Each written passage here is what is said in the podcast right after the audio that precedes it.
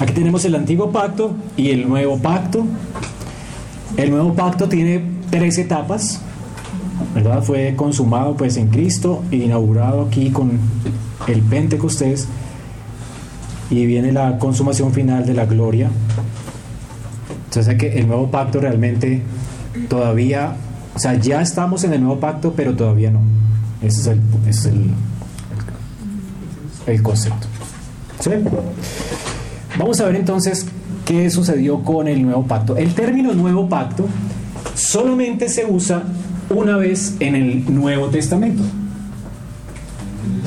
En el, en el Antiguo Testamento, una vez, el término. En el Antiguo Testamento. En Jeremías treinta y uno, del treinta y uno al treinta y nueve. Esto va a salir en su examen, que es la única referencia del nuevo pacto. Entonces, si se le pregunta a usted, ¿dónde en la Escritura aparece el término nuevo pacto? Jeremías treinta y uno, del treinta y uno al treinta y nueve.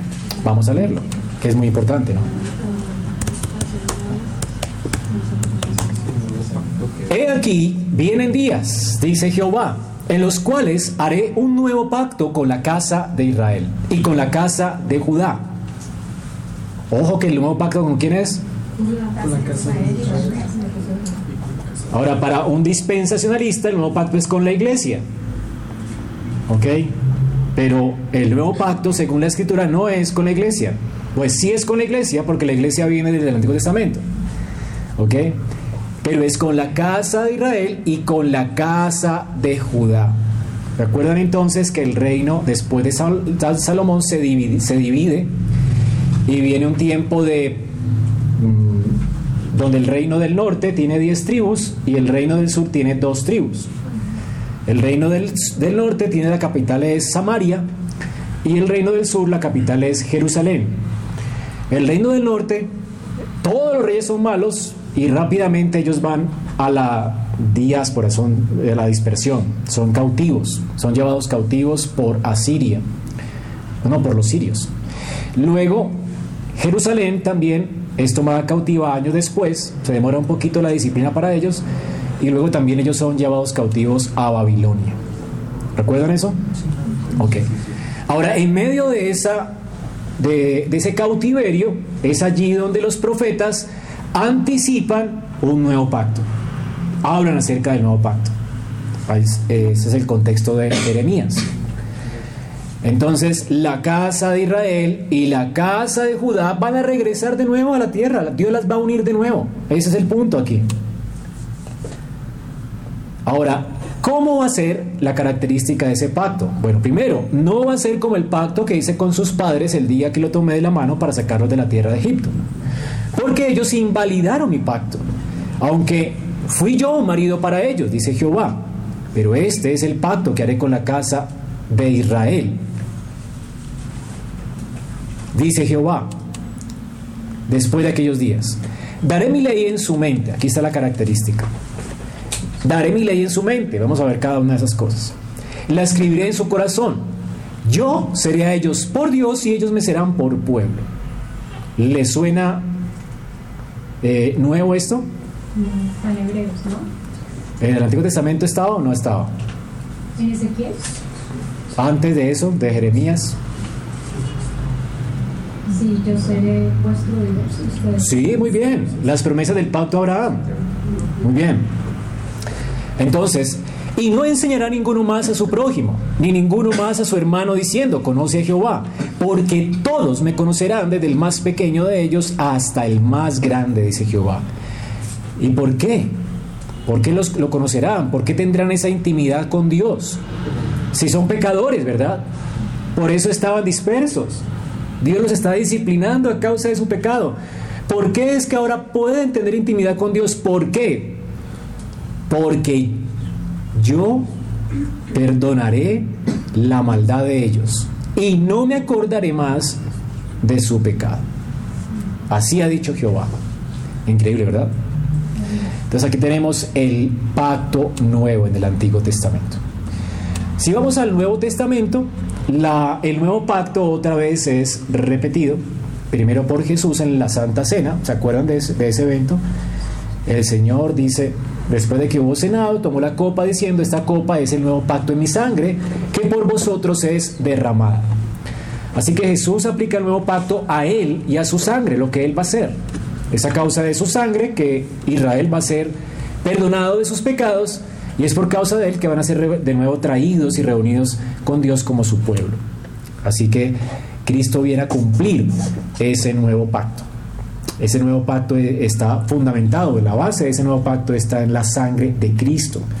Es en virtud a la sangre de Cristo que ellos van a ser justificados y perdonados de sus pecados y traídos de vuelta a Dios. ¿Es nuevo esto? Estaba tipificado en los sacrificios que Dios hizo en el jardín de Edén antes de que expulsara a Adán y Eva del Edén, ¿verdad? Ellos fueron expulsados con la promesa de que regresarían de nuevo al lugar de Dios a través de un sacrificio, y Cristo dice, yo soy ese sacrificio. ¿Ok? Así que la forma en que ese nuevo pacto se cumple es en su sangre, es por Él. Todo lo que tipificaban los sacrificios del Antiguo Testamento, Él es el cumplimiento. O sea que no, no está nuevo el nuevo pacto. Ok, es, no es nuevo, pero sí es nuevo. Vamos a ver por qué. Lo otro es que en dos Corintios tres, seis también se habla del nuevo pacto, el cual asimismo nos hizo ministros competentes de un nuevo pacto, no de la letra, sino del espíritu, porque la letra mata, mas el espíritu vivifica. Bueno, esto es usado por muchos cuando le dicen, usted no estudie tanto porque la, la letra mata y el espíritu vivifica, ¿no? Pero no es de lo que está hablando aquí Pablo. El, el tratado de Dios con Israel, el tratado de la ley, no podía vivificar a nadie, ¿verdad? Okay. La ley, ¿qué hace? Condenarte.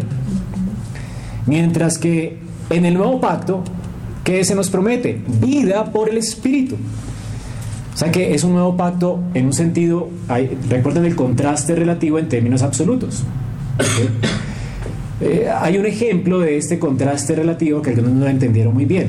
¿Ustedes se acuerdan? El que no odia a padre y madre no es digno de mí. ¿Sí? ¿Es decir que tengo que odiar a mis papás para poder seguir a Cristo? Pero hay un contraste fuerte. O sea, prefiere a mí, prefiéreme a mí antes que a tus papás. O sea, ¿tengo que aborrecer a mis padres? No, me estás entendiendo mal. Contraste, contraste radical, ¿verdad? Un contraste relativo en términos absolutos. Es relativo. ¿Ok?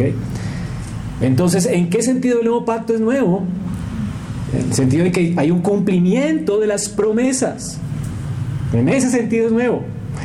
No quiere decir que antes no, no existiera, ¿verdad? Antes existía, antes todavía Cristo era el fiador también de ellos, pero el contraste es entre la administración de la ley, como Pablo dice, somos ministros de un nuevo pacto. Antes eh, lo que hacía la ley, los administradores de la ley, era condenarte por lo que hacías, mientras que Cristo, como ministro del nuevo pacto, ahora lo que hace es salvarte y librarte de la condenación de la ley. En ese sentido hay un contraste radical, pero relativo. ¿Ok? Ahora, Hebreos también nos dice que Jesús es mediador de un nuevo pacto, Hebreos doce veinticuatro, y es la sangre rociada que habla mejor que la de Abel. Y Hebreos ocho seis nos dice también del nuevo pacto, ahora hay un mejor. Ahí tenemos un mejor ministerio que el de Moisés. Él es mediador de un mejor pacto establecido sobre mejores promesas. La ley de Moisés, ¿qué decía? El hombre que haga estas cosas vivirá. ¿Se acuerdan? Ok. Entonces la ley en un sentido nos mataba. No podíamos vivir porque nadie podía cumplirla. Pero en Cristo hay mejores promesas, porque no somos salvos por cumplimiento de la ley, sino ¿por qué? Por la gracia de Dios. Son, hay, mayor, hay mejores promesas. Entonces es un contraste también relativo. No que no hubiera gracia en el antiguo pacto, ¿okay? Sino que el antiguo pacto fue puesto delante de los ojos de, Moisés, de, de Israel a través de Moisés, para que la gente, entendiendo que no podía cumplir la ley, ese maestro los guiara a descansar en las promesas del Evangelio, que ya estaban desde Génesis tres quince. ¿Okay? Entonces lo que, lo que hacía la ley era más bien guiarlos a Cristo. No quiere decir que no hubiera gracia antes. Pero el punto es que el ministerio de Cristo es más glorioso que el ministerio de Moisés. Aunque solo se menciona entonces en el Antiguo Testamento una vez el término Nuevo Pacto, sí está presente en toda la Biblia. Y esto es algo muy importante. El Nuevo Pacto aparece en toda la Escritura. En la Ley de Moisés, por ejemplo, ya se nos dice acerca del Nuevo Pacto. Vamos a leerlo en Deuteronomio, capítulo veintinueve.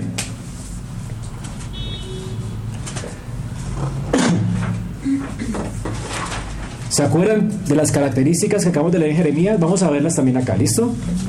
Jeremías, eh, Deuteronomio veintinueve, está la ley, la Torá. Entonces la gente dice, ay, estamos, estamos leyendo el Antiguo Pacto. No, aquí está el Nuevo Pacto. Ya está prometido aquí. Estas son las palabras del pacto que Jehová mandó a Moisés, que celebrase con los hijos de Israel en la tierra de Moab. Además del pacto que concertó con ellos en Horeb. Es decir, Dios va a darle a la generación siguiente de los hijos de Israel un pacto, además del pacto de Horeb. ¿Okay? O les va a recordar el pacto de gracia o el nuevo pacto. Y comienza a hablar acerca de ese nuevo pacto. Versículo diez.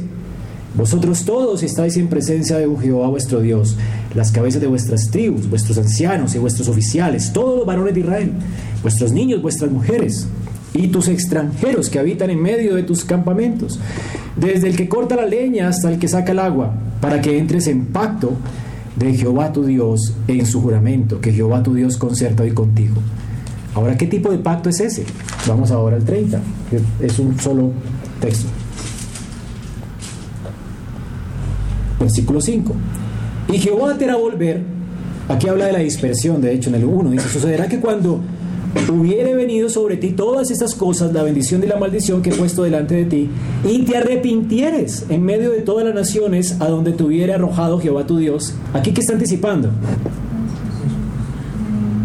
el tiempo del cautiverio, ¿no? Del exilio. Y te convirtieres a Jehová tu Dios y obedecieres a su voz conforme a todo lo que yo te mando hoy, tú y tus hijos con todo tu corazón y con toda tu alma, entonces Jehová hará volver a tus cautivos y tendrá misericordia de ti y volverá a recogerte de entre todos los pueblos a donde te hubiera esparcido Jehová tu Dios, aun cuando tus desterrados estuvieran en las partes más lejanas que hay debajo del cielo, de allí te recogerá Jehová tu Dios y de allá te tomará. Y te hará volver Jehová tu Dios a la tierra que heredaron tus padres y será tuya. Y te hará bien y te multiplicará más que a tus padres. Y circuncidará Jehová tu Dios el corazón y el corazón de tu descendencia para que ames a Jehová tu Dios con todo tu corazón y con toda tu alma a fin de que vivas. Y pondrá Jehová tu Dios todas estas maldiciones sobre quienes, sobre tus enemigos, sobre tus aborrecedores que te persiguen. Y tú volverás y oirás la voz de Jehová y pondrás por obra todos sus mandamientos que yo te ordeno hoy. ¿A qué le suena esto? Nuevo pacto. ¿Ok? Pondré mi ley en sus corazones. Todos me conocerán y me obedecerán y perdonaré sus pecados. ¿Está claro? Okay. El nuevo pacto ya está entonces desde la ley de la Torá. Y luego, el nuevo pacto también nos es recordado por los profetas, especialmente por Ezequiel, aunque no, en los términos, no dice el término nuevo pacto, pero está la misma eh, sustancia, o sea, la, eh, las mismas características de lo que Jeremías llama nuevo pacto. Vamos a considerar entonces las características de ese nuevo pacto, cada una de ellas por aparte. El primero es, es que es un pacto, esto va a salir en su examen, cada una de las características, entonces anótenlas. La primera de ellas es que en ese pacto todo Israel, todo el pueblo va a conocer al Señor, va a tener una relación con Dios. Desde el más pequeño hasta el más grande. Y esto es algo maravilloso. De hecho, Primera de Juan nos recuerda a los creyentes que la evidencia de que alguien está en el nuevo pacto es que no se deja seducir por doctrinas engañosas. Primera de Juan dos, veinticinco al veintisiete. Y esta es la promesa que Él nos hizo. La vida eterna, la promesa del nuevo pacto. Os he escrito sobre los que os engañan, Pero la unción que vosotros recibisteis de Él permanece en vosotros, y no tenéis necesidad que nadie os enseñe. ¿De qué está hablando aquí? Jeremías, ¿verdad? Ninguno enseñará a su hermano diciendo, conoce al Señor, porque todos me conocerán. Y Juan dice aquí, ustedes como tienen la unción del santo no tienen necesidad de que nadie les enseñe. Así como la unción misma os enseña todas las cosas y es verdadera y no es mentira, según ella os ha enseñado, permaneced en él. ¿Por qué es que los creyentes no fueron seducidos tras las doctrinas engañosas de personas que decían que Jesucristo no había venido en carne? Porque tenían la unción ¿de quién? Del santo. Por eso es que los creyentes no pueden ser engañados. Tienen discernimiento. ¿Quiere decir que no necesitamos maestros en el nuevo pacto? No. Lo que quiere decir es que tú no eres susceptible al engaño, porque el Espíritu de Dios está en ti. ¿Ok? Entonces, tú escuchas a alguien hablar y tú dices, esto está como raro, porque mis ovejas oyen mi voz, me conocen y me siguen, y nadie las arrebatará de mi mano. Yo creo que a todos nos ha pasado, que escuchamos algo que esto no me convence mucho, y comenzamos a estudiar y nos damos cuenta de que estamos por un mal camino, ¿verdad? Y el Señor nos trae el arrepentimiento, porque somos ovejas de su prado, porque la unción del santo permanece sobre nosotros. ¿Ok? Eso no quiere decir que no necesitemos maestros. Lo que quiere decir es que tenemos discernimiento y conocemos íntimamente al Señor. Y la iglesia, entonces, a causa del Espíritu de Dios, eh, no es tan fácilmente engañada en ese sentido. Ahora, la segunda cosa, la, la segunda característica del nuevo pacto, es que en ese nuevo pacto se promete el regreso a, del exilio a Israel. Es decir, Israel y Judá serán reunidos y traídos a la tierra de la promesa. O sea, todavía estamos en exilio. Sí. Muy bien. Entonces, Dios eh, dice que Él va a traernos del exilio y nos va a reunir en la tierra de la promesa. Eso es muy importante. Recordemos, la idea de la tierra prometida se remonta al tiempo del jardín de Edén. Es en el Edén, donde era el Edén un tipo de la gloria. Si Adán mm, cumplía con la ordenanza de Dios y él no tomaba del árbol de la ciencia del bien y del mal, tenía derecho al árbol de la vida, una vida trascendente y gloriosa en el lugar de Dios que representaba el jardín de Edén. El jardín de Edén entonces era, tenía un aspecto típico, era una sombra de la gloria de la Jerusalén celestial. ¿Ok? Pero Adán falló y fue expulsado del Edén, que tipificaba la tierra gloriosa. Ahora, Dios luego le da a Abraham la promesa de la tierra prometida. Pero la tierra prometida, es decir, Canaán, aunque tenía ciertas características del jardín de Edén, también, al igual que Edén, eran tipológicas. Por eso él peregrinó, dice Romanos, entendiendo que la tierra de Canaán no era su destino final. ¿Qué dice eh, Hebreos once? Que él tenía sus ojos puestos en la ciudad cuyo constructor y arquitecto es Dios. La ciudad de Canaán fue construida por los cananitas, ¿se acuerdan? Israel vino a poseerla y Dios dijo que ellos iban a habitar en lugares que ellos no construyeron, en moradas que ellos no hicieron, ¿sí? Todo lo habían hecho los cananitas. Ellos vinieron a poseer una tierra que ellos no levantaron, ni sembraron, ni cosecharon. Ellos venían a cosechar una tierra que Dios les entregó, que otros edificaron. Y esto se convierte en un tipo de lo que Dios está haciendo. Cuando el Señor vino aquí a la tierra, murió por nuestros pecados y ascendió en gloria, antes de irse dice, es necesario que yo me vaya y haré morada para vosotros. Es decir, Dios está ahora, el Hijo está trabajando en Sion, está construyendo moradas para su pueblo. Cuando entremos a Sion, a esa ciudad cuyo constructor y arquitecto es Dios, nosotros vamos a disfrutar como Israel comenzó a disfrutar de la tierra sin edificarla. El reino de Dios es edificado por Dios, no por los cananitas. Así que tanto Edén como Canaán eran típicas sombras de la tierra trascendente que Dios había prometido a Adán, después a Abraham, luego a Moisés y a los israelitas. Obviamente muchos de ellos pusieron su esperanza en Canaán, porque eran incrédulos.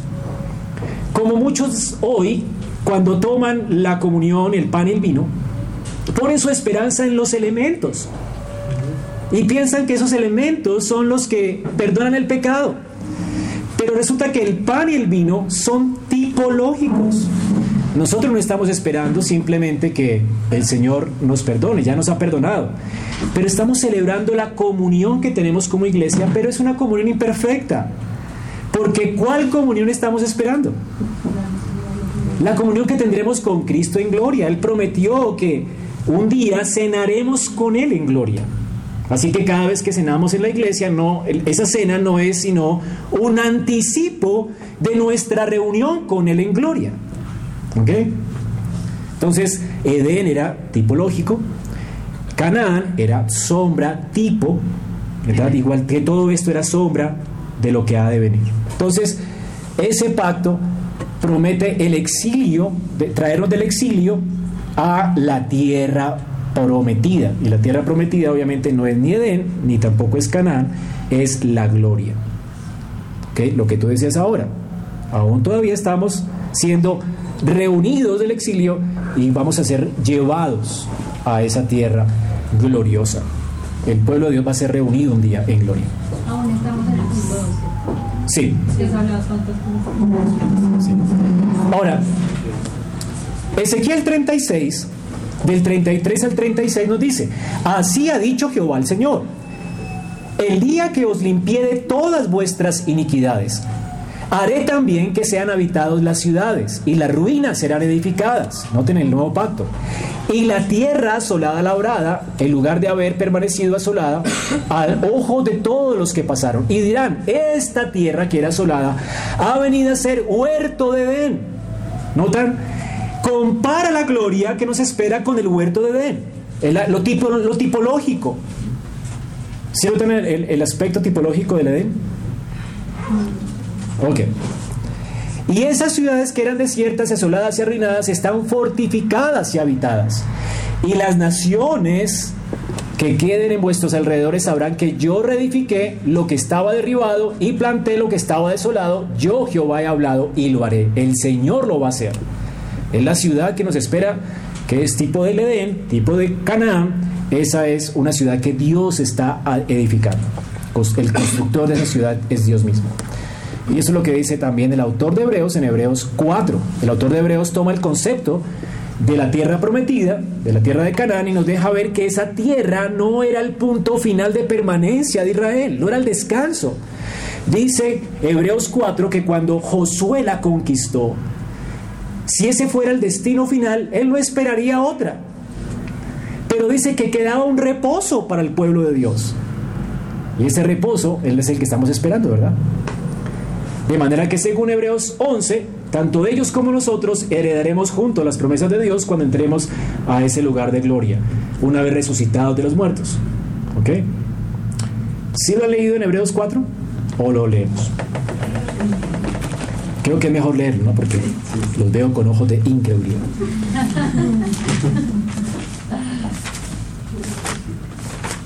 Hebreos cuatro. ocho. Porque si Josué les hubiera dado el reposo, no habrá después de otro día. Dice, no hablaría después de otro día. Por tanto, queda un reposo para el pueblo de Dios. ¿Notan? Que, que Josué le dio la tierra prometida a ellos. Él la conquistó. Pero ese, ese no era el fin. Era un tipo. Eso es lo que dice Hebreos. Lo que trae el nuevo pacto, Hebreo se trata del nuevo pacto, es superior a lo que tipológicamente ellos disfrutaron del Antiguo Testamento. Todo eso eran tipos, sombras de la gloria que, que Cristo trajo con su muerte y resurrección. Hebreos se trata de eso. ¿Ok? Entonces, porque el que ha entrado en su reposo también ha reposado de sus obras como Dios de las suyas. Procuremos pues entrar nosotros en aquel reposo para que ninguno caiga en semejante ejemplo de desobediencia, porque la palabra de Dios es viva y eficaz, más cortante que toda espada de dos filos, ¿verdad? Ahí comienza a hablar. Entonces la, la idea es que ya el Señor eh, es, el, es el que ha traído el reposo, y ese reposo todavía nos espera en el futuro. O sea que todavía queda un reposo para el pueblo de Dios. Entonces, esas son las promesas de Dios en Ezequiel. Cuando se lee Ezequiel, del capítulo cuarenta al cuarenta y ocho, habla del templo de Jehová. Y si usted nota en Ezequiel, el templo de Jehová es algo extraño en Ezequiel. Cualquier rabino que leyera en ese tiempo las palabras de Ezequiel, entendía que Ezequiel no está hablando de un segundo templo, como los dispensacionalistas piensan que se va a construir hoy. Cualquiera sabe que las medidas de ese templo son extrañas. De hecho, exceden a toda Israel las medidas. Y de hecho, es algo que no se puede construir porque es un cubo. ¿Cómo tú puedes habitar en un cubo? ¿Ok? Y esas medidas después son otra vez citadas en Apocalipsis. Y Apocalipsis y Ezequiel juntos, los pones juntos, y están hablando de la Jerusalén celestial.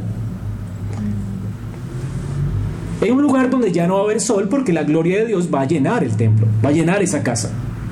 Así que el templo de Salomón, ¿verdad?, es igual a la Jerusalén celestial, la morada de Dios donde vamos a ser llevados nosotros, a esa nueva creación gloriosa que nos espera, la, la cual es Dios, su arquitecto. Entonces, Ezequiel del cuarenta al cuarenta y ocho, usted lo puede comparar con Apocalipsis veintiuno, del nueve al dieciséis. Tiene muchas puertas, igual, es un cubo, no tiene muros.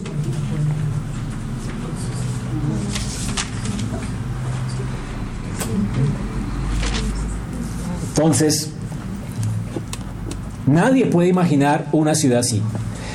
Lo que está recibiendo Israel en medio de la... Eh, del cautiverio son las profecías de Ezequiel. Ahora, Ezequiel estaba ministrando, él, él era un ministro, él estaba cumpliendo sus treinta años cuando, cuando comienza su libro. Dice que él cumplió sus treinta años, y a los treinta años era la ordenación del sacerdote, y allí él comenzaba a cumplir sus funciones sacerdotales en el templo. Sin embargo, él cumplió los treinta años y él estaba en el cautiverio.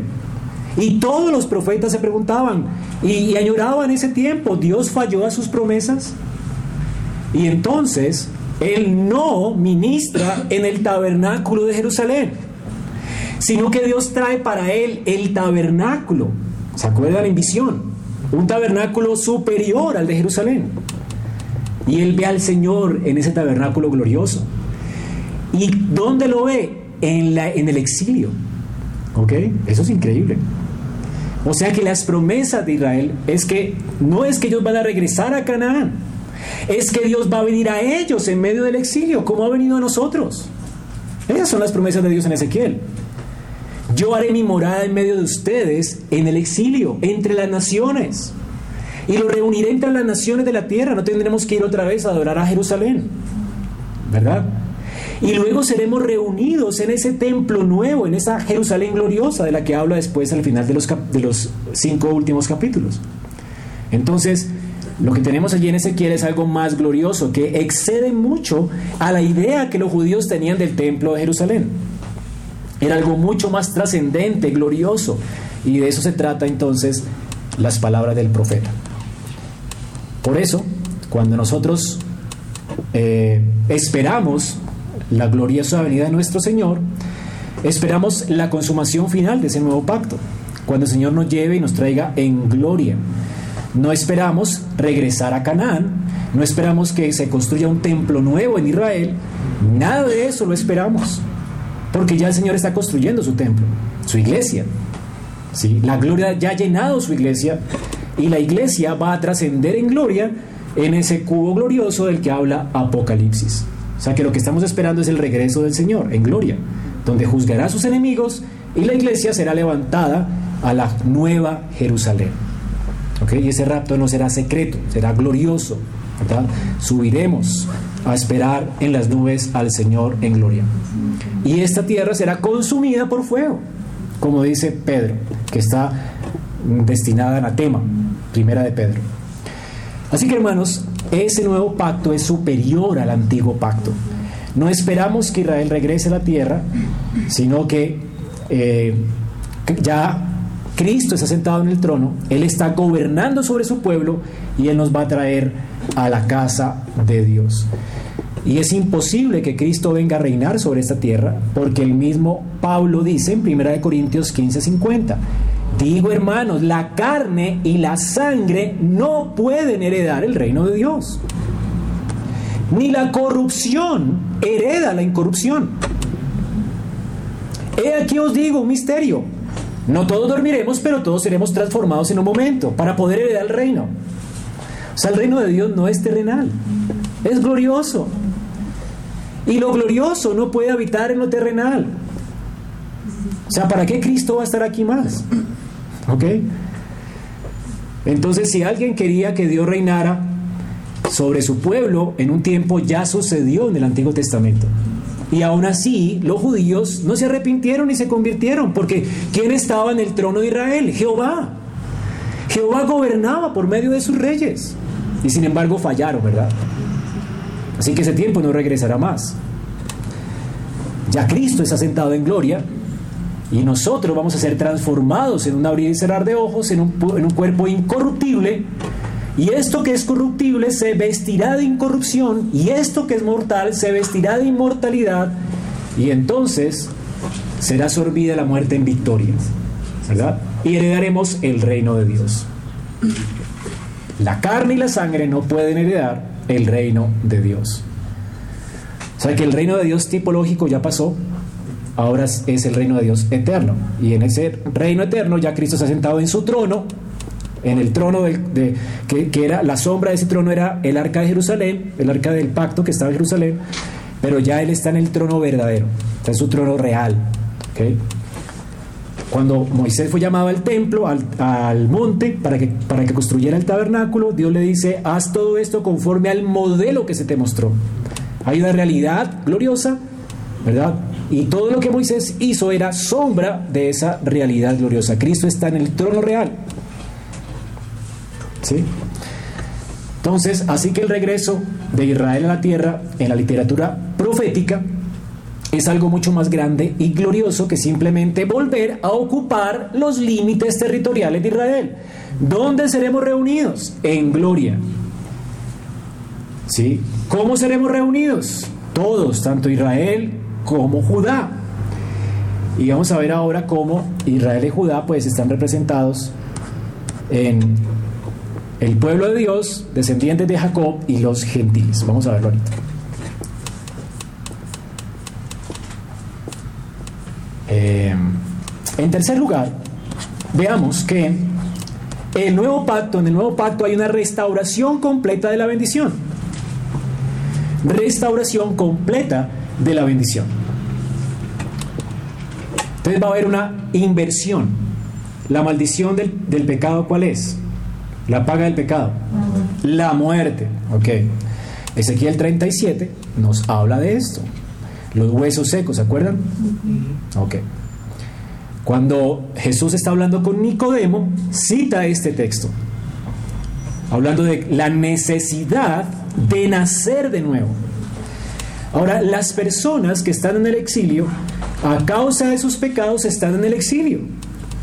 Y no solamente están en el exilio, son como huesos muertos. Ellos necesitan vida. Y Dios por medio de Ezequiel profetiza que va a dar vida a esas personas en medio del exilio. Y que va a juntar esos huesos en medio del exilio. Y las va a reunir en medio del exilio. Eso es glorioso, ¿no? Y es lo que Jesús dice a Nicodemo, ¿verdad? Que sucede en la nueva vida. Nicodemo debería haber sabido eso, ¿no? Sí, ya era necesario nacer de nuevo. Porque eso ya estaba en Ezequiel. Ezequiel treinta y siete, del once al catorce, dice: me dijo luego, hijo de hombre, todos estos huesos son la casa de Israel. He aquí ellos dicen, nuestros huesos se secaron, y pereció nuestra esperanza, y somos del todo destruidos. Por tanto, profetiza y diles, así ha dicho Jehová el Señor. He aquí yo abro vuestros sepulcros, pueblo mío, y os haré subir de vuestras sepulturas, y os traeré a la tierra de Israel. Y sabré que yo soy Jehová, cuando abra vuestros sepulcros, y os saque de vuestros sepulcros, pueblo mío, y pondré mi espíritu en vosotros, y viviréis, y os haré reposar sobre vuestra tierra, y sabré que yo Jehová hablé. y lo hice, dice Jehová. ¿Notan cómo Dios quita la maldición del pecado que es la muerte? Ese es el nuevo pacto. Es el mismo lenguaje del nuevo pacto. Dios va a quitar la maldición de su pueblo, la maldición de la cual estábamos nosotros presos, la muerte. Así que aquí se está prometiendo vida y comunión con Dios. Cuando Jesús resucitó de los muertos, en Mateo veintisiete, cincuenta, la gente que leyó Mateo inmediatamente tuvo que asociar esto que Mateo está contando con Ezequiel. ¿Ok? Mas Jesús, clamando a gran voz, entregó el Espíritu. Y aquí el velo se rasgó en dos. Lo que era sombra, Dios lo quitó, ¿verdad? Y todo eso que había allí, en el lugar santísimo, quedó a los ojos de todo el pueblo. ¿Y qué quedó a los ojos de todo el pueblo? Que allí no había gloria.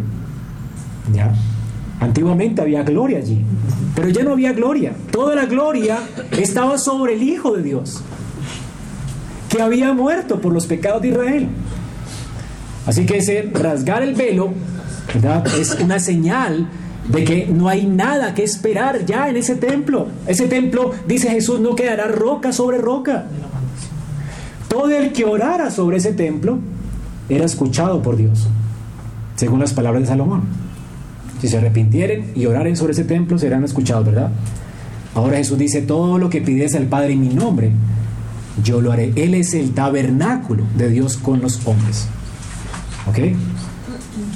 O sea que si tú quieres volver otra vez al templo y pensar que Dios te escucha porque vas al muro de los lamentos, es una abominación, ¿verdad? Un desprecio a Cristo, quien ha dicho, el que ore a mí, el que pide en mi nombre, todo lo que piden en mi nombre, miren a mí, ya no al templo, porque Él rasgó el velo y allí no hay nada que esperar, ya Él vino. ¿Okay? El, el templo lo anticipa a Él. Una vez vino la sustancia, la sombra tiene que desaparecer. Ahora no tenemos que hacer peregrinaciones a Israel. Si quieres ser escuchado por Dios, solo ponte de rodillas y el Señor te va a oír a causa de Cristo. ¿No es increíble? Ok. Entonces, eso es lo que el Señor está prometiendo. ¿Y qué sucedió entonces? El Señor, el día en que la tierra tembló, dice que las rocas se partieron, se abrieron los sepulcros y muchos cuerpos de santos que habían dormido se levantaron. ¡Wow! ¿Qué están pensando los que están leyendo esto? Ezequiel. Ezequiel. Cristo es el cumplimiento. ¿Ok? Por la muerte de Él, todos se levantan de los muertos. Eso es un anticipo, las primicias. ¿Ok? Entonces, esta es una prueba de que lo que Dios prometió en Ezequiel se está cumpliendo con Cristo. Él nos va a levantar literalmente de los muertos. No vamos a ser angelitos divagando en gloria. ¿Okay? El Señor nos va a dar cuerpos nuevos y resucitaremos y seremos reunidos de entre todas las naciones y el Señor nos llevará a su gloria en resurrección. Así que el nuevo pacto trae resurrección completa. Toda la maldición va a ser quitada. Sorbida será la muerte en victoria. ¿Dónde está, dice Pablo, la, dónde está, oh muerte, tu aguijón? ¿Dónde está, oh sepulcro, tu victoria? Es lo que dice en Corintios Pablo, ¿verdad? Así que esas son las promesas del antiguo pacto. Israel sabía que Dios había prometido resurrección de los muertos. Jesús, cuando hablaba con los fariseos y los saduceos, que tenían una discusión sobre la resurrección, si había o no, Él dijo, ¿cómo se presentó Dios a Abraham? Yo soy el Dios de Abraham, Isaac y Jacob. Yo soy. ¿Por qué no dijo, yo era, si murieron? No, es que no han muerto. Ellos viven. A causa de su fe viven, a causa de su fe en el Mesías. Porque el Mesías se levantó, Moisés se levantará de los muertos. Claro que hay resurrección. Porque Dios no es Dios de muertos, sino de vivos. Y esto está en la Torá. Así que, de hecho, Abraham, cuando iba a sacrificar a su hijo, él intencionalmente sabía que si lo sacrificaba a Jehová, Dios lo levantaría de los muertos. Es lo que dice Hebreos, ¿verdad? Dice que por la fe él sacrificó a su hijo esperando que Dios lo levantara de los muertos. Él pensó que era el Mesías, pero no, no, Isaac no era el Mesías. El Mesías iba a levantar de los muertos, sí, pero no eh, Isaac. Así que Dios estaba anticipando antes que iba a quitar la maldición del pecado, que es la muerte, y que iba a resucitar a los suyos, a los que pusieran su esperanza en la simiente prometida. Así que el nuevo pacto implica una restauración completa de la bendición. En tercer lugar, el nuevo pacto es el cumplimiento de todos los compromisos de los pactos de Dios con Abraham, Moisés y David. El nuevo pacto es el cumplimiento de todos los compromisos de Dios en los pactos con Abraham, Moisés y David. Es el cumplimiento de todos los compromisos de Dios. El nuevo pacto es el cumplimiento de todos los compromisos de Dios con Abraham, Moisés y David. Miren lo que dice Ezequiel treinta y siete. Es increíble. Ezequiel treinta y siete, veinticuatro y veintiocho. Mi siervo David será rey sobre ellos. Ahora, David ya había muerto, ¿no? Okay. Está hablando del Mesías. Y todos ellos tendrán un solo pastor. Recuerden que estaban en el exilio. Israel hacía mucho tiempo no tenía un pastor. ¿Ok? Ahora Dios les promete que un rey será el pastor de ellos. ¿A qué pacto se refiere? ¿Al cumplimiento de qué pacto? De David. Muy bien. Entonces primero comienza con el pacto de David. ¿Cuál seguiría? De adelante para atrás. Moisés. Bueno, ¿quieren ver el cumplimiento del pacto de Moisés? Y andarán en mis preceptos y en mis estatutos guardarán y los pondrán por obra.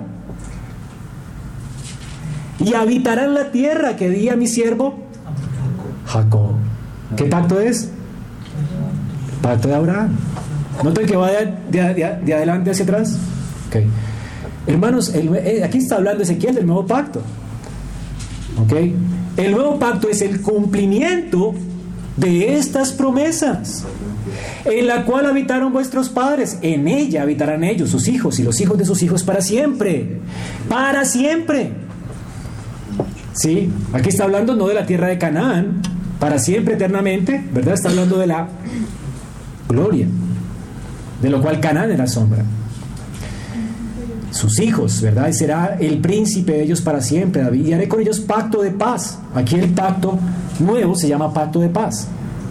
Pacto perpetuo con ellos. Y los estableceré y los multiplicaré. Y pondré mi santuario entre ellos para siempre. Y estará en medio de ellos mi tabernáculo, y seré a ellos por Dios, y ellos serán mi pueblo. Está hablando de Cristo, ¿no? Tabernáculo de Dios con los hombres. El Señor, hermanos, ha sido puesto en medio de nosotros y nunca nos será quitado. De hecho, Él nos dio su Espíritu para que Él habitara en nosotros. Es necesario que yo me vaya, ¿no? Él está con nosotros y se quedó con nosotros y nunca se irá. ¿Sí? Porque dijo Él, enviaré mi Espíritu y haré morada en medio de vosotros. Yo y mi Padre habitaremos con ustedes por el Espíritu. Eso es glorioso. Y ellos sabrán, y sabrán las naciones, que yo, Jehová, santifico a Israel. ¿No es lo que saben los pueblos? Como nosotros hemos sido apartados del mundo, el Señor nos está apartando de ellos, santificando. Dice, estando mi santuario en medio de ellos para siempre. La gente puede vernos y ver cómo la presencia de Dios nos transforma. Esta es la iglesia. Ahora, Ezequiel entonces está recorriendo cada pacto del Antiguo Testamento y dice que el nuevo pacto es el cumplimiento de todos esos pactos previos de Dios con su pueblo. El nuevo pacto, en cuarto lugar, trae una renovación del corazón. Trae una renovación del corazón. Dice Jeremías, pondré mi ley dentro de ellos y en su corazón la escribiré. Y en Ezequiel treinta y seis, veintidós, veintiocho dice, así ha dicho Jehová, no lo hago por vosotros, Israel, sino por causa de mi santo nombre, el cual profanaron ustedes entre las naciones donde han llegado, santificaré mi gran nombre y pondré entre las y pondré entre las naciones, la cual profanáis de vosotros, y sabrán las naciones que yo soy Jehová, cuando sea santificado en vosotros delante de sus ojos. Un cambio de corazón. Yo os tomaré de las naciones, os recogeré de todas las tierras y os traeré a vuestro país. Esparciré sobre vosotros agua limpia y seréis limpiados de todas vuestras inmundicias, y de todos vuestros ídolos os limpiaré, y os daré un corazón nuevo, y pondré un espíritu dentro de vosotros, y quitaré de vuestra carne el corazón de piedra, y os daré un corazón de carne, y pondré de, dentro de vosotros mi espíritu, y haré que andéis en mis estatutos, guardéis mis preceptos, y los pongáis por obra. Y habitaréis en la tierra que di a vuestros padres, y vosotros me seréis por pueblo, y yo seré a vosotros por Dios. Ezequiel treinta y seis, veintidós. ¿No es glorioso? ¿De qué está hablando aquí? Jeremías treinta y uno. El nuevo pacto, entonces, promete el regreso del exilio a la gloria de la, de la tierra de, de la Nueva Jerusalén. La restauración completa de las bendiciones de Dios. Pasaremos de muerte a vida, resucitaremos de los muertos. ¿Ven cómo el nuevo pacto todavía no se ha cumplido perfectamente? El nuevo pacto ya fue inaugurado con la resurrección de Cristo, pero el nuevo pacto será consumado en su segunda venida, en gloria. Pues ya, y todavía no. Estamos en un tiempo de tensión, ¿verdad? Ya estamos. Somos parte de esa Jerusalén celestial. Tenemos las arras del Espíritu en medio de nosotros. ¿Sí? Ya Cristo resucitó, que es la garantía de que si las primicias fueron entregadas, hay una cosecha. Y nosotros somos esa gran cosecha, que un día el Señor recogerá y meterá en su granero. Qué glorioso, ¿verdad? Así que, hermanos, estamos en el cumplimiento del nuevo pacto.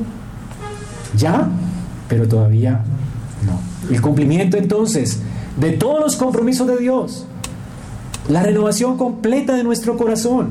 Ya la disfrutamos, sí. Hemos sido circuncidados en el corazón, sí. Como también lo fue Abraham por la fe.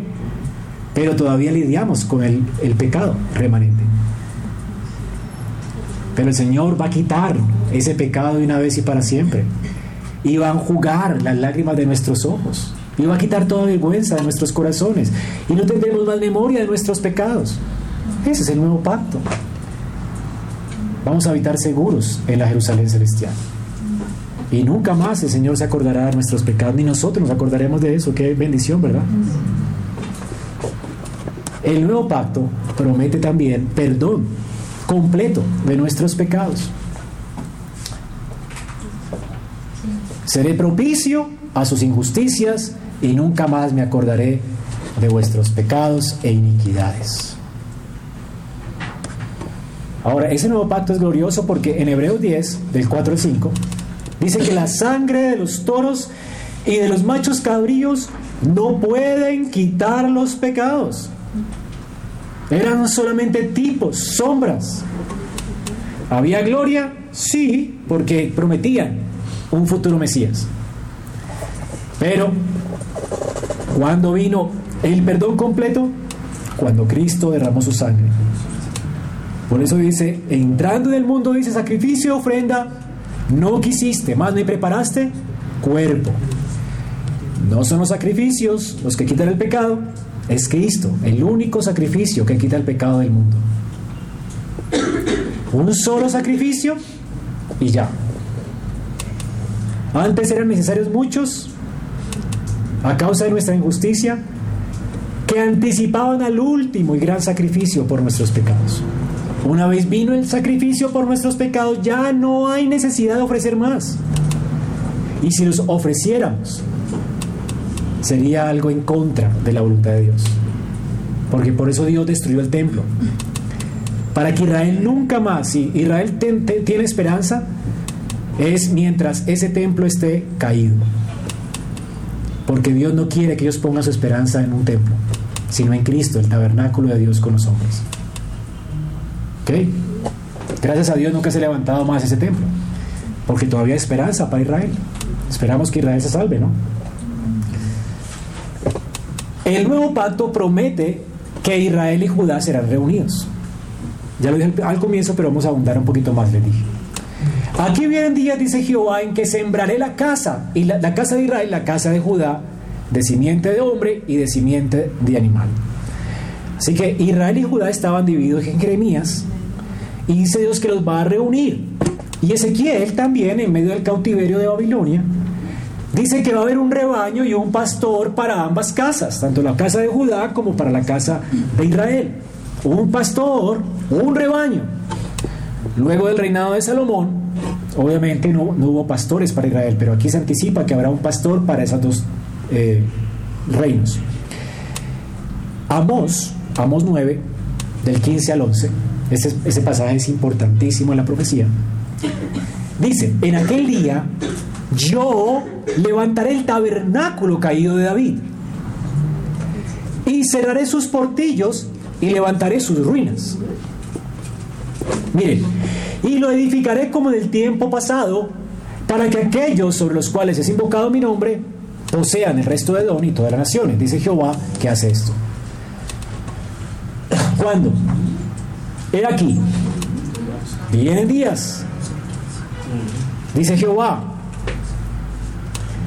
en el que ara alcanzará al segador, y el pisador de las uvas al que lleva la simiente, y los montes destinarán mosto, y los collados se derretirán, y traeré del cautiverio a mi pueblo Israel, y edificarán ellos las ciudades asoladas, y las habitarán, y plantarán viñas, y beberán de ellas, y harán, y harán huertos, y comerán del fruto de ellos, pues los plantaré sobre su tierra, y nunca más serán arrancados de su tierra, que yo les di, ha dicho Jehová, Dios suyo.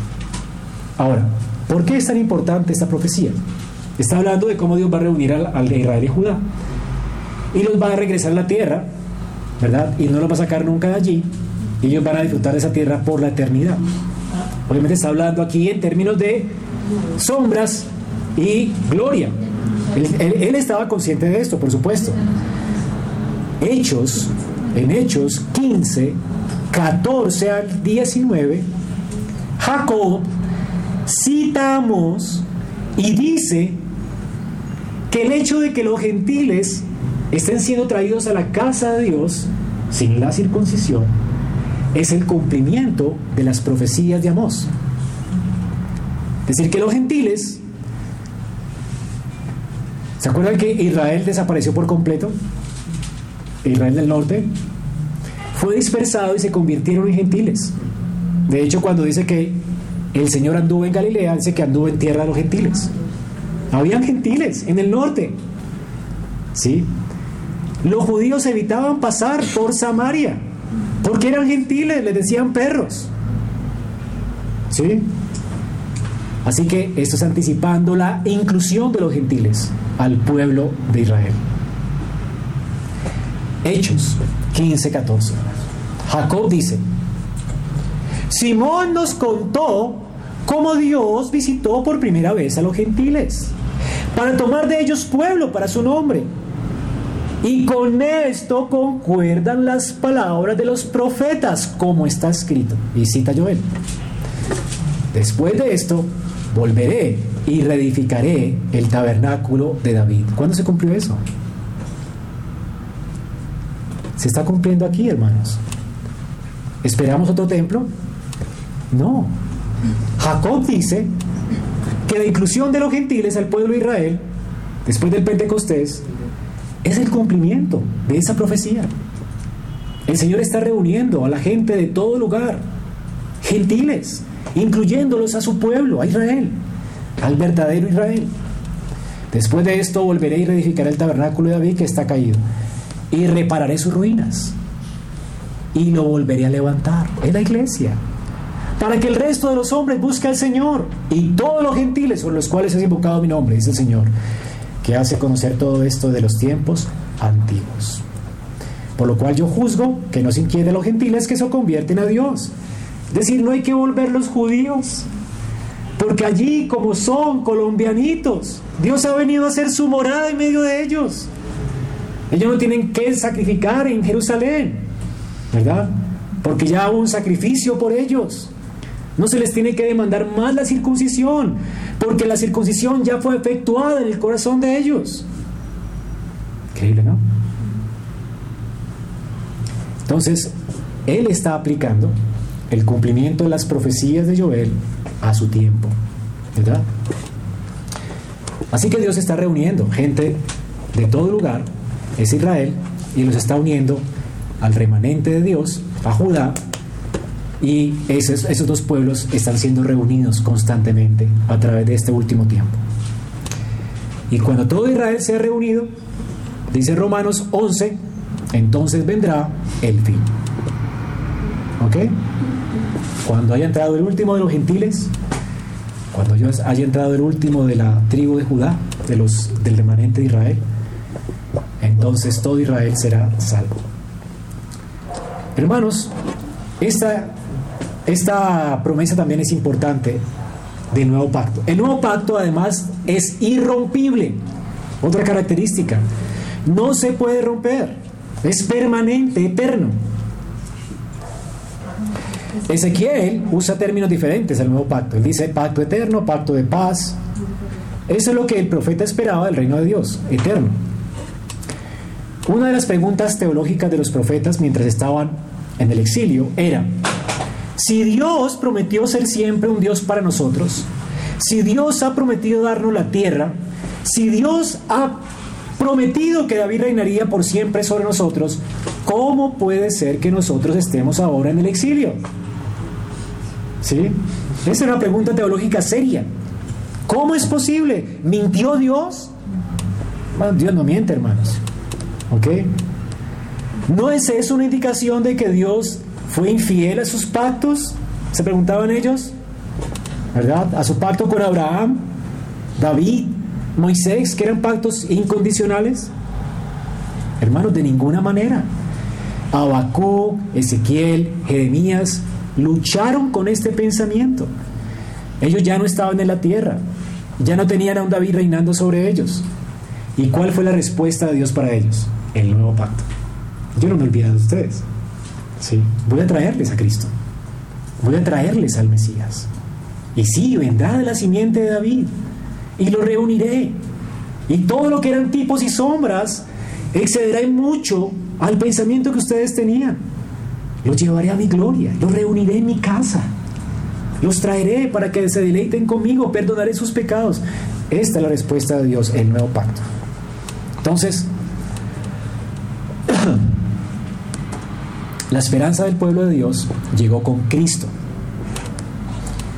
Por eso el Antiguo Testamento, el Antiguo Pacto, iba a quedar obsoleto, porque era una administración temporal, tipológica, solamente eran sombras, era como la maqueta de Dios de la realidad gloriosa que nos espera.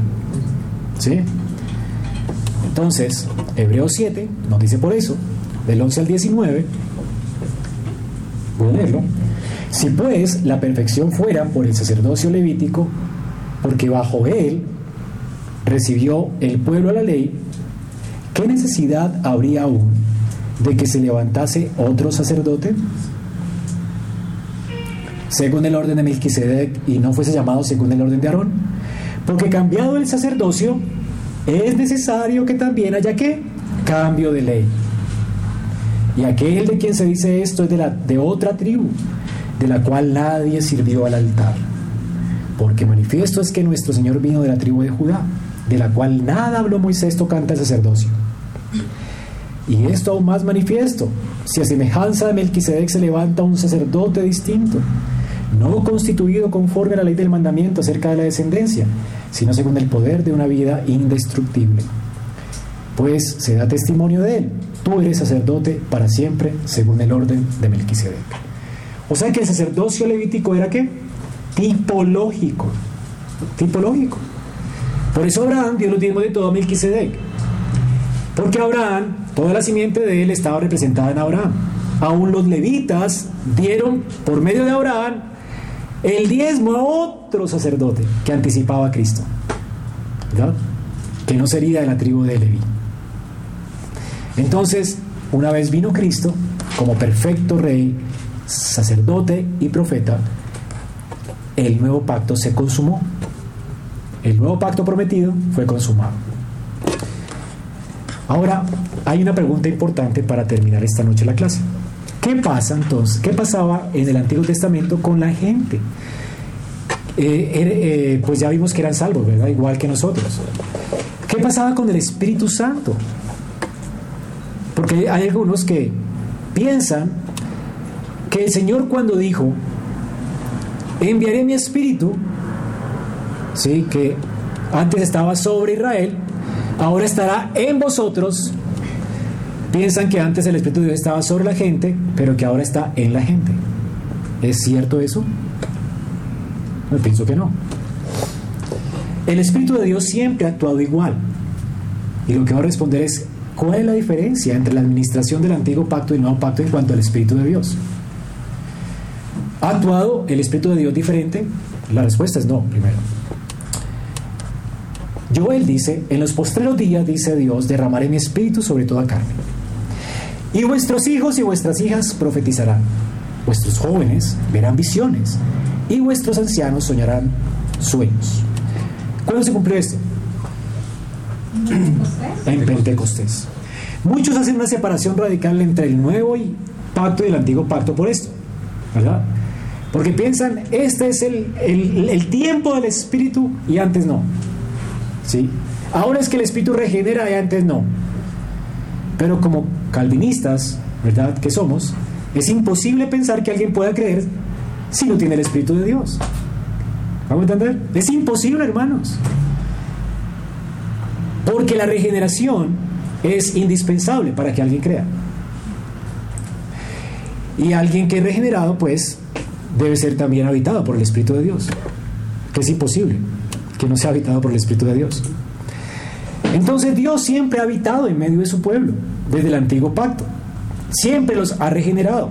Eso tiene que ser muy claro para nosotros. Ahora, ¿cuál es la diferencia? La diferencia aquí entonces, primero en Joel, antes el Espíritu de Dios capacitaba a algunos para que fueran oficiales en la iglesia, para que fueran profetas en la iglesia o sacerdotes en la iglesia del antiguo pacto. Joel promete que todo el pueblo profetizará y que todo el pueblo será real sacerdocio. ¿Vamos a entender? Allí tenemos una gran diferencia. Ahora todos nosotros, todo el pueblo de Dios, toda la iglesia, somos sacerdotes del Dios Altísimo. Hermano, usted es un representante de Dios sobre esta tierra, en virtud de su unión con Cristo. Cuando el Espíritu fue derramado en Pentecostés, fue derramado sobre toda la iglesia y toda la iglesia profetizó ese día. ¿Se acuerdan? Y el Espíritu se quedó ya habitando en medio de su pueblo para esto, para equiparlos como equipaban los profetas del antiguo pacto. ¿Sí? Ahora todos nosotros hemos sido equipados con el Espíritu de Dios. Podemos proclamar las bondades de Dios al mundo. Ahora, todos nosotros oramos a Dios y no necesitamos un mediador como del antiguo pacto, que era ungido por Dios, porque todos somos también sacerdotes. Dios nos ha hecho un reino de sacerdotes para Él.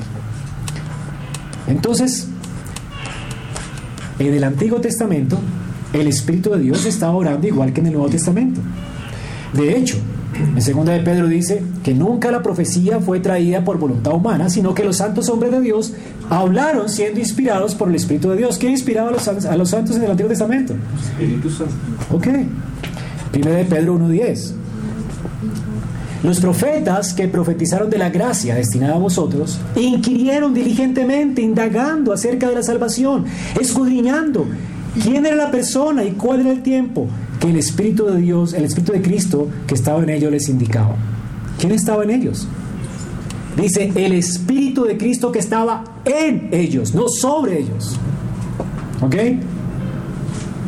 Entonces, a veces agrandamos la, la, la promesa del Señor, que ya no está, sino que estará en vosotros, como si antes estuviera, estuviera sobre, o que si antes se pudiera ir, como ora el salmista.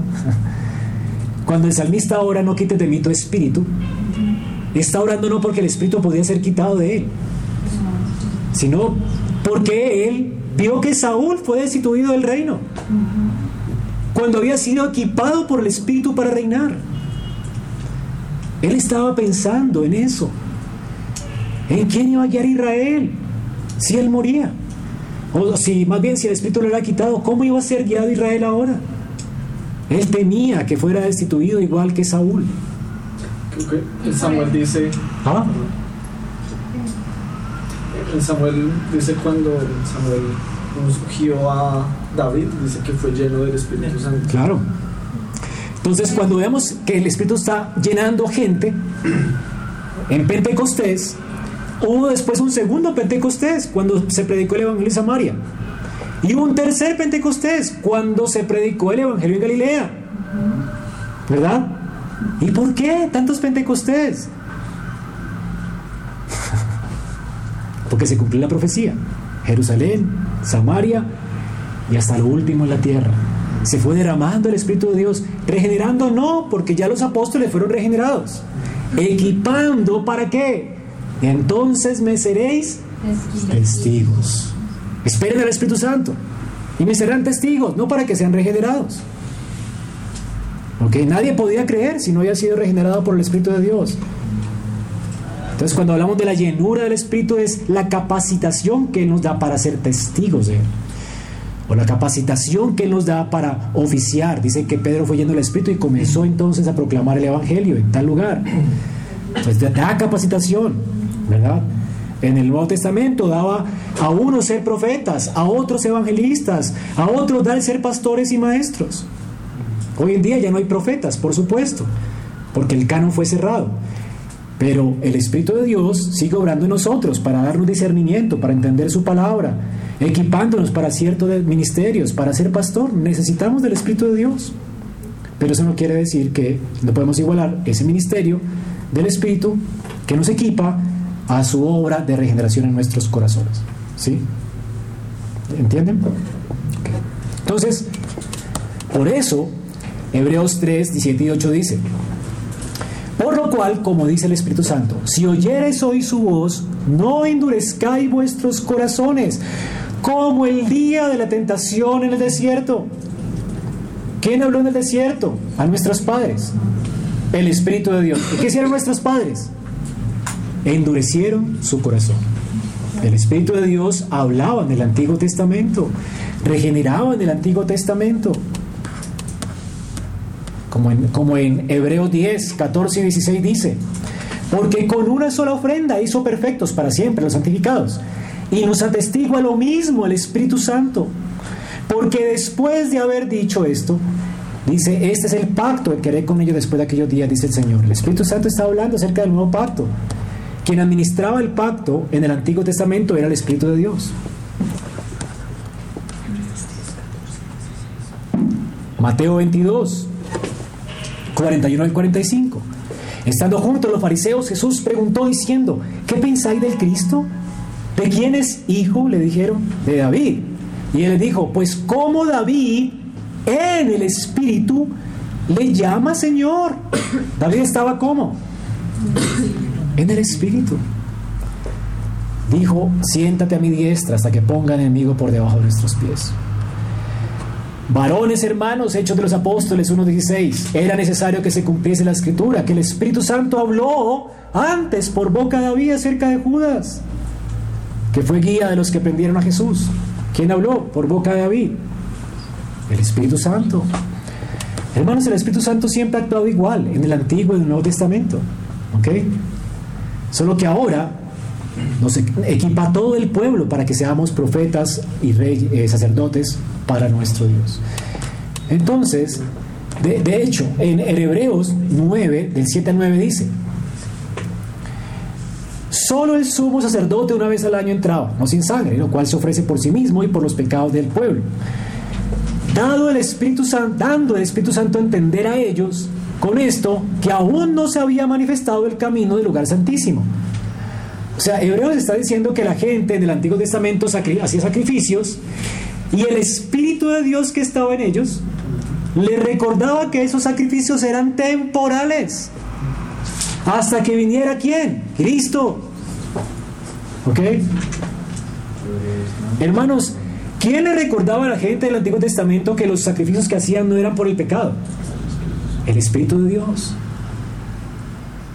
O sea que los creyentes del Antiguo Testamento, los verdaderos creyentes, nunca colocaron su esperanza en los sacrificios, porque el Espíritu les recordaba que el camino al lugar santísimo no había sido abierto. Alguien lo iba a abrir. Entre tanto que la primera parte del tabernáculo estuviera en pie, lo cual es símbolo para el primer tiempo presente, según la cual se presentan ofrendas y sacrificios que no pueden hacer perfecto en cuanto a la conciencia del que practica ese culto. Ellos sabían que esos cultos no los perdonaban. ¿Por qué? Porque el Espíritu de Dios estaba en ellos. Así que a también el, por el Espíritu de Cristo Noé predicó el Evangelio. Esto es lo que dice primera de Pedro tres dieciocho.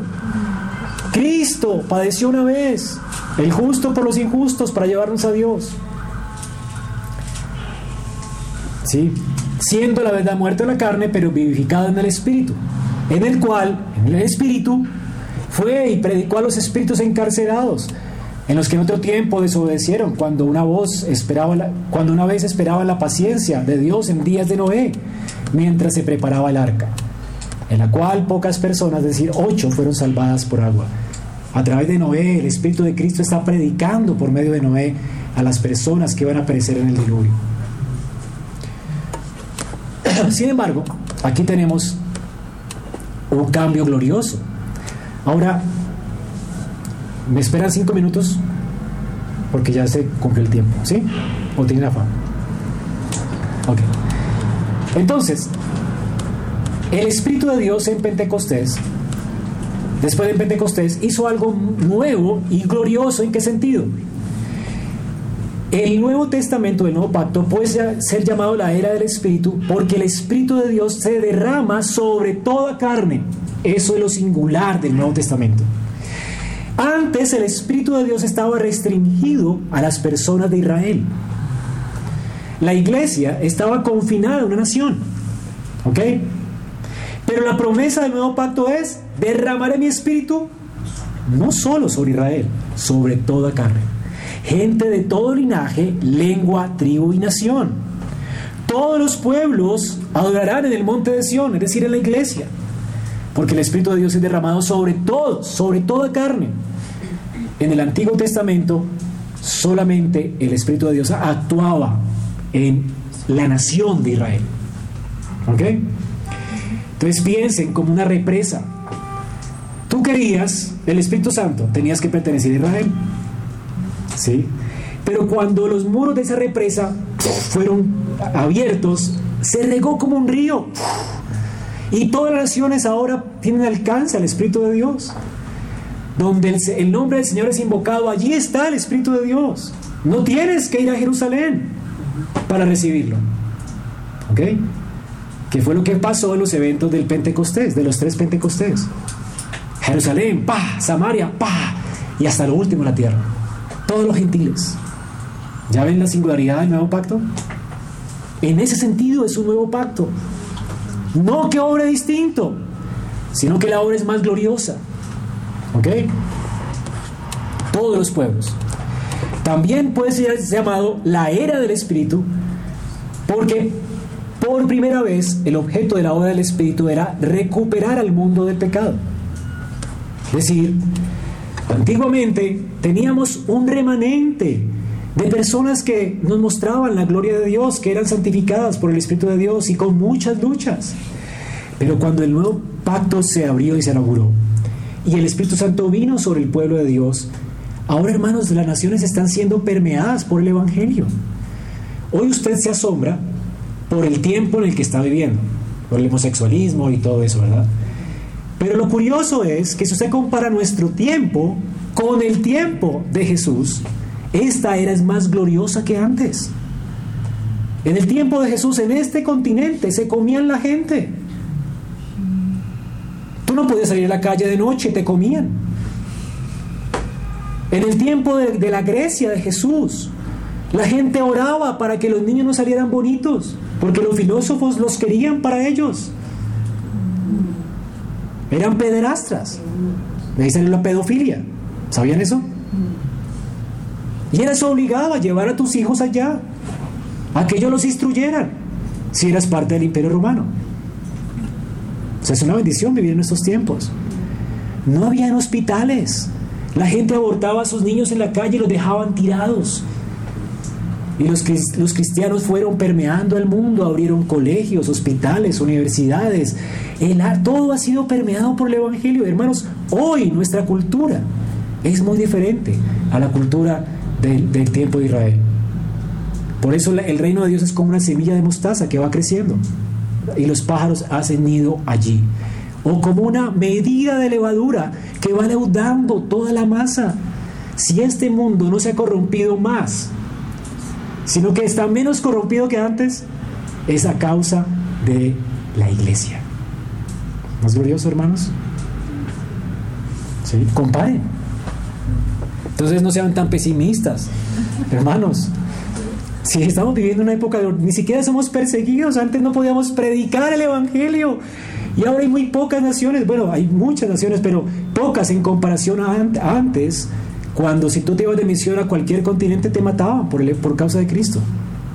Ahora hoy podemos predicar en este país y en muchos libremente. ¿No es glorioso?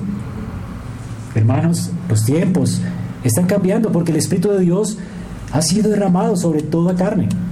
El nuevo pacto es la era del Espíritu también, porque el modo de administración del reino de Dios se ha vuelto espiritual, ya no carnal. Dice Benjamín Warfield: en la antigua dispensación el reino de Dios estaba en un sentido en este mundo. ¿Sí? Tú podías ver el reino de Dios, ¿dónde? En Jerusalén, visible. Y tenía su relación y su lugar entre los estados terrenales, entre el Estado de Israel. Y fue administrado por ordenanzas externas, por la promulgación y el reinado de los reyes de Israel. En la nueva dispensación, el reino de Dios no es de este mundo. No tiene relación en, de, a ningún lugar, no está entre los estados terrenales. Ningún estado terrenal puede decirse que es el reino de Dios, porque el reino de Dios está ¿dónde? En nosotros. ¿No es increíble? Ahora, su ley ha sido escrita en el corazón. El Señor administra su pacto a través de su espíritu por una influencia interna en nuestro corazón. Él ha colocado su trono en nosotros. Entonces, donde las ordenanzas judías se extendían en el Antiguo Testamento, allí tú encontrabas el reino de Dios. Donde los hombres eran circuncidados al octavo día y se volvían hacia el templo a la hora del sacrificio y subían a Jerusalén para las fiestas anuales y tenían una adoración centralizada, decimos, porque el te, allí está el templo de Jerusalén, allí podía ser adorado Dios. Ellos eran el reino de Dios. Pero ahora, ¿qué sucede, hermanos? Ahora, donde está el Espíritu del Señor, allí está la iglesia. Donde dos o tres se ponen de acuerdo, donde hay un, un, un gobierno eclesiástico para disciplinar a alguien, allí yo estoy en medio de ellos, dice el Señor en Mateo, veinte, en Mateo veinticuatro, creo. Mateo dieciocho. Las palabras de Jesús a la mujer del pozo, ¿qué dijo? Ya no me adorarán en este monte ni en aquel, sino en espíritu y en verdad. Donde esté el Espíritu de Dios, allí hay verdadera adoración. Así que hemos sido liberados de las ordenanzas externas. Esto es lo, esta es la lucha de Pablo con los judaizantes. Y esa es nuestra lucha hoy con los judaizantes. Hay gente que quiere vestirse otra vez de judíos y, y celebrar fiestas judías y que la chamá y, y se enredan con su lenguaje. Y todo este lenguaje judío mesiánico, ¿verdad? Es herejía. Hay que repeler esto, odiar estas cosas, porque están regresándonos a las sombras. Cristo, hermanos, ya vino. Estamos en el nuevo pacto, el reino del Espíritu. Ya no estamos sujetos a fiestas, lunas nuevas, días de reposo. Hacer que la gente celebre esto, ¿verdad? Es, dice, otro evangelio, dice Pablo. Hacer que la gente se circuncide de nuevo y que celebre fiestas, dice Pablo, ojalá se castraran ellos. Es muy fuerte, ¿no? Ojalá se castraran. Porque es otro evangelio. El Espíritu de Dios ya vino, hermanos, y nos libró de todas estas cosas. Y por último, el nuevo pacto de la era del Espíritu, porque ahora el Espíritu obra en el corazón del pueblo de Dios con más fuerza y más penetrantemente que en el Antiguo Testamento. El Señor comenzó una obra en nosotros y la está perfeccionando cada día. En el Antiguo Testamento las personas fluctuaban, ¿verdad?, en su vida, mientras que ahora dice que somos como la luz de la aurora que va en aumento. El Espíritu Santo está influenciándonos más penetrantemente. ¿Y por qué? Porque está usando más información. El creyente del Antiguo Pacto tenía promesas y tal vez se preguntaran, ¿será que vendrá un Salvador? ¿Será? Pero ahora, hermanos, vimos el increíble amor de Dios por nosotros. El Espíritu de Dios tiene más información para darnos, para cautivar nuestro corazón y atraernos con cuerdas de amor a Él. Y porque Él ha derramado su amor en nuestros corazones, podemos amarlo de una manera más, eh, con más pasión que David. Porque David anticipó el futuro y sin embargo él fluctuaba en su fe. Pero nosotros no tenemos que fluctuar, hermanos. Ya Cristo vino y murió por nuestros pecados y ascendió en gloria. Ya alguien murió y resucitó. Las primicias resucitaron. Nosotros resucitaremos con Él. Más información. Hay más. El Evangelio está completo para nosotros. Tenemos lo perfecto. Y entonces, con esa información, el Espíritu de Dios está trabajando hoy para cautivarnos y enamorarnos más de Cristo y hacernos amar más el Evangelio y, y vivir más para Dios. Así que hay una fuerza más penetrante de parte del Espíritu en nuestros corazones, porque hay más Evangelio, más Evangelio que antes. ¿Okay? Bueno, hermanos, después de este viaje por los pactos, dentro de ocho días los espera un examen Esperamos glorioso. Que este mensaje haya sido edificante para tu vida. Si deseas este y otros mensajes, visita nuestra página en internet iglesia raha punto org. Este es un recurso producido para la Iglesia Cristiana Bíblica Raha.